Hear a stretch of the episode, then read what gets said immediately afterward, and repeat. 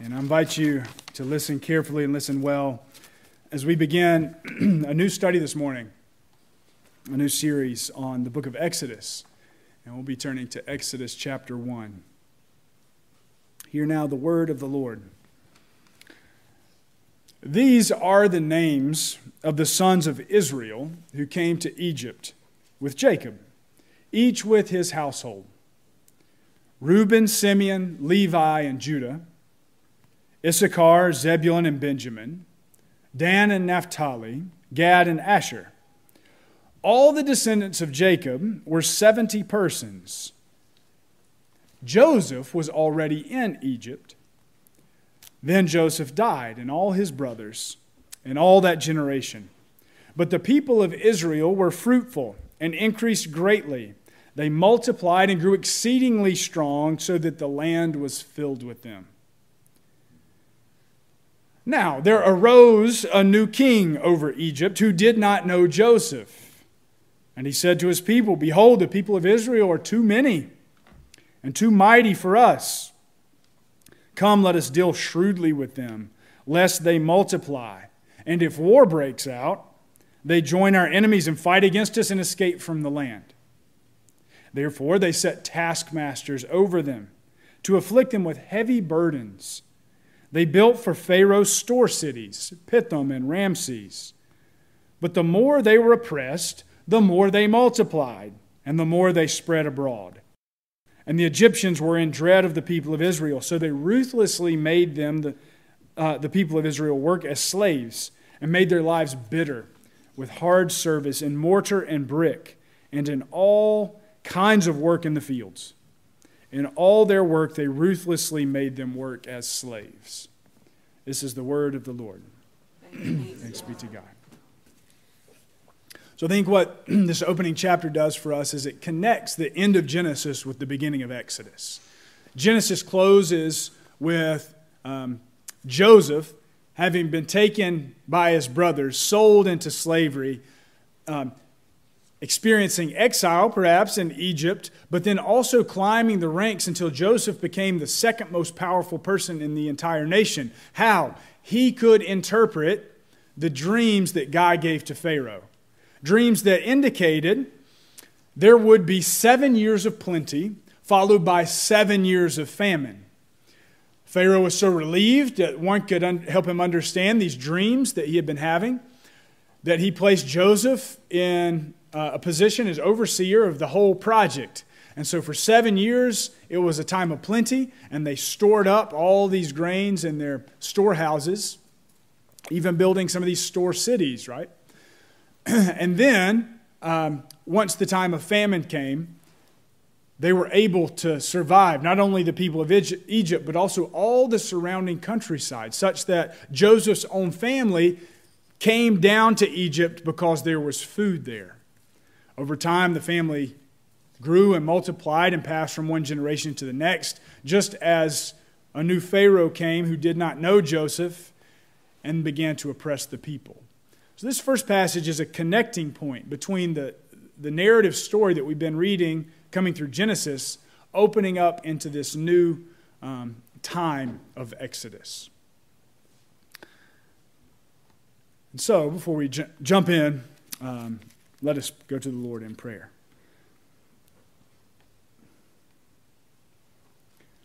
we thank you, O God, for the journey of life which you give to us. And we thank you for all those uh, points of connection where you help us to turn the page from one time to the next, uh, from one experience to another.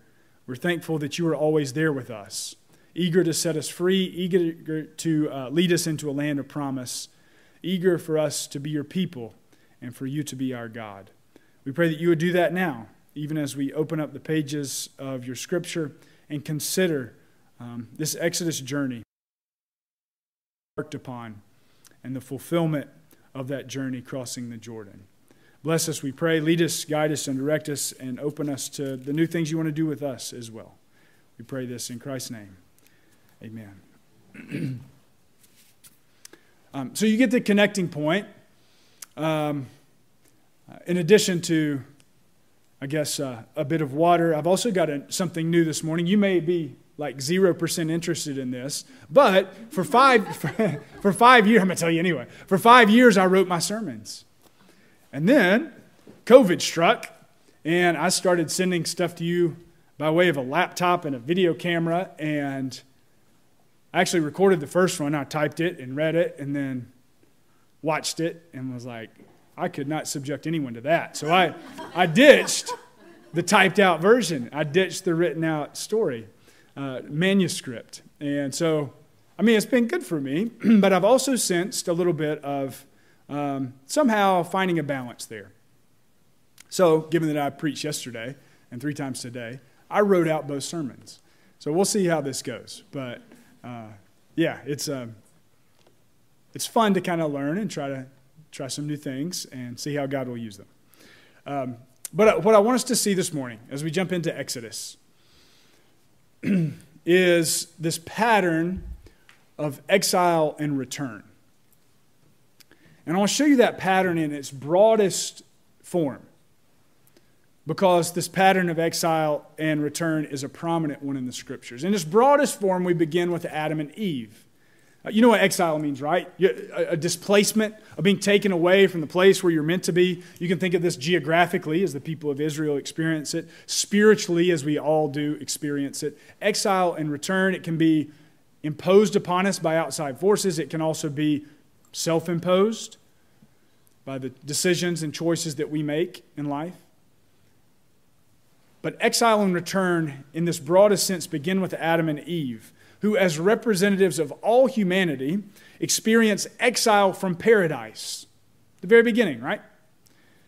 And the whole rest of the biblical story, until we reach the end, tells about how God returns them and then all the rest of humanity to the paradise from whence we have been cast. But now in an even greater way than we originally experienced it. So, exile and return. We see it in Adam and Eve and in all humanity as we fall from paradise and are returned to, to the position of God's glory. And the hero and facilitator of that journey, of course, is Christ. So that's on the broadest scale. But then, as we see that story of biblical and covenant redemption beginning to play out, we see God calling Abraham to go from the land of his kindred to the land that God would show him, which he does. And his descendants find a home there in that land, and they begin to multiply Abraham, Isaac, Jacob, the 12 sons. But then they experience another exile of sorts as they leave Israel for where? For, for Egypt. That's what we're talking about. Escaping famine. 400 years pass. as long as we've been a country, that's a while, isn't it? 400 years pass before they return along an Exodus route to that God given land flowing with milk and honey. Exile and return. The exile and return of Abraham and his descendants to Egypt and back to Israel mirrors that overarching pattern of exile of Adam and Eve and humanity and return to God. So it happens on that larger scale. It happens for Abraham and the people of God. It also happens for individuals or persons within that family on an individual basis. Look at David, for example. King David, who, as archetypal king, sort of preeminent king, ultimate sort of kingly figure for the nation, he knows exile in his own life. as he's driven, you remember this, from the courts of Saul. You know, Saul, we did this and I kept doing this over and over, and you kept thinking about Sunday night football, but actually I was pretending to throw a spear at the wall, like Saul, who throws a spear and it sticks in the wall, and David dodges it, and escapes, flees into the wilderness of exile, and spends time there until he returns to the courts in glory and in triumph. For now, he's not only anointed king, he's also king enthroned over Israel. Exile and return. The exile of David is mirrored in the story of his larger family Abraham, and the descendants to Egypt and back, which is mirrored in the larger story of all humanity exile and return. Um, yet again, as God's whole people, God's family experiences exile at the hands of the Babylonians and then the Persians, and then in their own way and to the Romans. But God continues to bring them back. Exile and return. I think it's important to note. You're beginning to get that and see how that layers in. It's really incredible to see that. But it's also important to note that what happens on the scale of nations also happens on the level of persons. Uh, we can experience exile in relationships too. Harsh word, silly argument can lead to the dissolution of connection. A separation ensues. A, a best friend at school isn't talking to us anymore, and we're not talking to them either. An exile, a displacement. But then, hopefully, through forgiveness and repentance and reconciliation, there is a return a return to friendship, a return to mutual connection, a return to love. Y'all experienced that before? Yeah, it's easy. You might have this morning. I don't know. and also, what happens to us interpersonally in our relationships happens to us as persons within our own hearts. Should be easy to recognize this pattern too. When you sin, you experience an exile of sorts, a flight from your true home with God to a far country outside the bounds of your rightful territory. Um, we, some of the meaning of, of that is captured when we speak of sin as a trespass. We've gone outside the bounds, outside our bounds. We've left our rightful place and, and intruded into the bounds of another. Um, but also, by God's grace, and like the prodigal son who ventured into a far country of exile and wallowed in the pigsty, we can also know what it's like to experience repentance uh, and, and return, which culminates in love and a feast at the high table of the Father who flings his arms open wide and draws us home. Exile and return. What we experience as persons, we experience interpersonally. And what we experience interpersonally, we already see in the scriptures in David and Abraham and his descendants as they go to Egypt and come back, to, back home, as we experience in the whole narrative of Scripture. It's the same sort of pattern happening again and again. And I want you to see that pattern because we're embarking this morning on a new journey of sorts. Um, we're beginning this series that will lead us through the book of Exodus. And here's what I hope you'll be doing while we do that I hope you'll be reading Exodus. I'm so creative, aren't I? You know. I hope you'll be reading this book, this story, and all the grand themes and inc- incredible stories included therein. Um, and honestly, if you if you get into it just a little bit, if you read like 10 minutes a day, you'll be able to read it through multiple times. I think. Um, if you get started with it, I, it's not going to be like I'm twisting your arm to continue because Exodus is an adventure story. Um, an, an essay in the ESV Bible reminds us that Exodus features a cruel villain in Pharaoh. Right? He's oppressing the people, he's enslaving them, he's doubling and tripling their work. But he's also dictating that all the male children will be put to death upon birth. There's the cruel villain. and Maybe, might we even say one who is carrying out evil um, in his uh, position in the story. There's also an unlikely hero. You know, Moses is one of those kids who is born under the sentence of death. He's supposed to be put to death, but he somehow survives long enough to be put in a basket and sent off down the river, or up the river, as it were, right? the Nile River and the New River, the two that flow north. You know, so we got we got something in common with, uh, with Egypt over here in the mountains. So flowing north, right? He's flowing, he's flowing up, up the river, and somehow is drawn in, drawn out. That's what Moses means, drawn out. So we see this unlikely hero who then eventually delivers his entire nation. Uh, we see overwhelming disasters in the 10 plagues which are sent upon the land. We see a spectacular deliverance as the people um, are led out of slavery by God, and the waters of the sea are flung wide such that they might pass through them on dry ground from slavery into freedom, from bondage into a future and a promise. There is in this story a mountaintop experience uh, where Moses receives the Ten Commandments, right? They go up the mountain and receive the Ten Commandments. Actually, the people stay at the bottom, and Moses alone goes up where atop the mountain he encounters God in all of his power and mystery in the divine darkness as the thunder rolls and as the lightning strikes. And then we see this climactic finish when the God whom he meets in mystery atop the mountain comes down and floods the smaller mountain that is the tabernacle with his glory. Story features unexpected setbacks, unpredictable delays, magic tricks from Pharaoh's sorcerers, and miracles, feasts and festivals, music and dancing, and close encounters with the living God. I'm trying to make this dramatic, right? Because it is dramatic. It's a dramatic story. And in all of it, God is trying to show us this, I think, in part, that God will remain faithful to his covenant promises. So we trust that. We believe that. I want to make that personal for you. God will remain faithful to you. That's part of what Exodus speaks to us. God will remain faithful to you. God will rescue you. And God will rescue us. And God will remain faithful to us. And Exodus conveys this to us so well because it is the archetypal deliverance story in the Old Testament. If you want to see how God rescues someone, turn to Exodus. This is how it happens. This is what it looks like. These are the elements involved and the stages that one might experience along that road.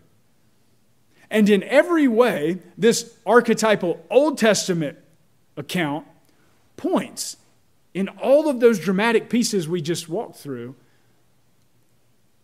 to the new story of God's deliverance that we find in the new covenant, which we find in Jesus, uh, which is the story of Christ's greater Exodus deliverance because it doesn't only pertain to Israel, it pertains to the whole world.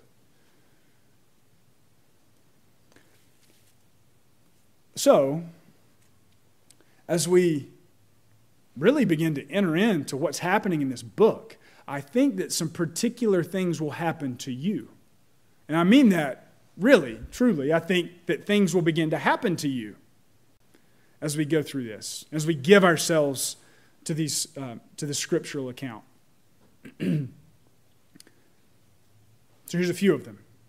Um, as we begin to experience exile with the Hebrews in Egypt, we will also, I think, you will also begin to long for the kind of return to promise that God wants to bring to you. So, as we experience exile, the exile of the Hebrews, as we encounter that in the text, I think that you will also begin to long for that to happen in your life as well. The, the, the, the Exodus account says that the people cried out to God in the midst of their slavery. And it says that God heard their cries and answered them. We might be able to relate in some way to something like exile given the last year although we still have it made pretty well compared to them, right? But as we begin to look closer, I think you'll begin to see a desire begin to spring up in your heart. I think that will happen to you. Second, I think as we see Moses struggle with the enslaving Pharaoh, we will also learn to see more readily the kind of struggle that we're going to need to adopt to break the devil wrought chains that bind us. A couple things there, right? So, as we see Moses struggle with Pharaoh, who's the one who oppressed them, I think we'll also see wow, if we want to be set free, there is a struggle involved. I have to give myself to this. I can't just come on Sunday and sit down for an hour and go. I have to struggle. Your life is an invitation to struggle. Your Christian life is an invitation to go to war with those who oppress you but to go to war in such a way that allows God to fight for you. You're not actually, it's this paradox in which, yes, you struggle, but it's God who fights. And it's not other people, it's other things, powers and principalities. It's an invitation to a struggle. I think you'll begin, as you see Moses struggle, to realize, wow, I've actually been kicking my feet up in the shade, sipping lemonade for a little too long. I need to enter into this struggle. There's something more there for me in my life as we encounter the plagues, right, which are really a series of confrontations between the living God and the false God of Egypt, right? uh, Pharaoh was supposed to be an incarnation of the god Ra, the sun god. Right, so, so actually, when we see the plagues, it's divine warfare, cosmic warfare playing out. As we encounter those plagues, I think that we will begin to come to expect God to act mightily in our own lives. I was thinking, like, when's the last time I expected God to act mightily in my life? Like, I might, if you ask me that, I, I might say, well, yeah, I expect that. But do I really? Like, do I look for it? Do it did I look for it last week? Did you? I don't think I did, honestly. But I think we might grow to expect that. But when we expect God to act mightily, there's something that will happen if this pattern that plays out between God and Pharaoh tells us anything.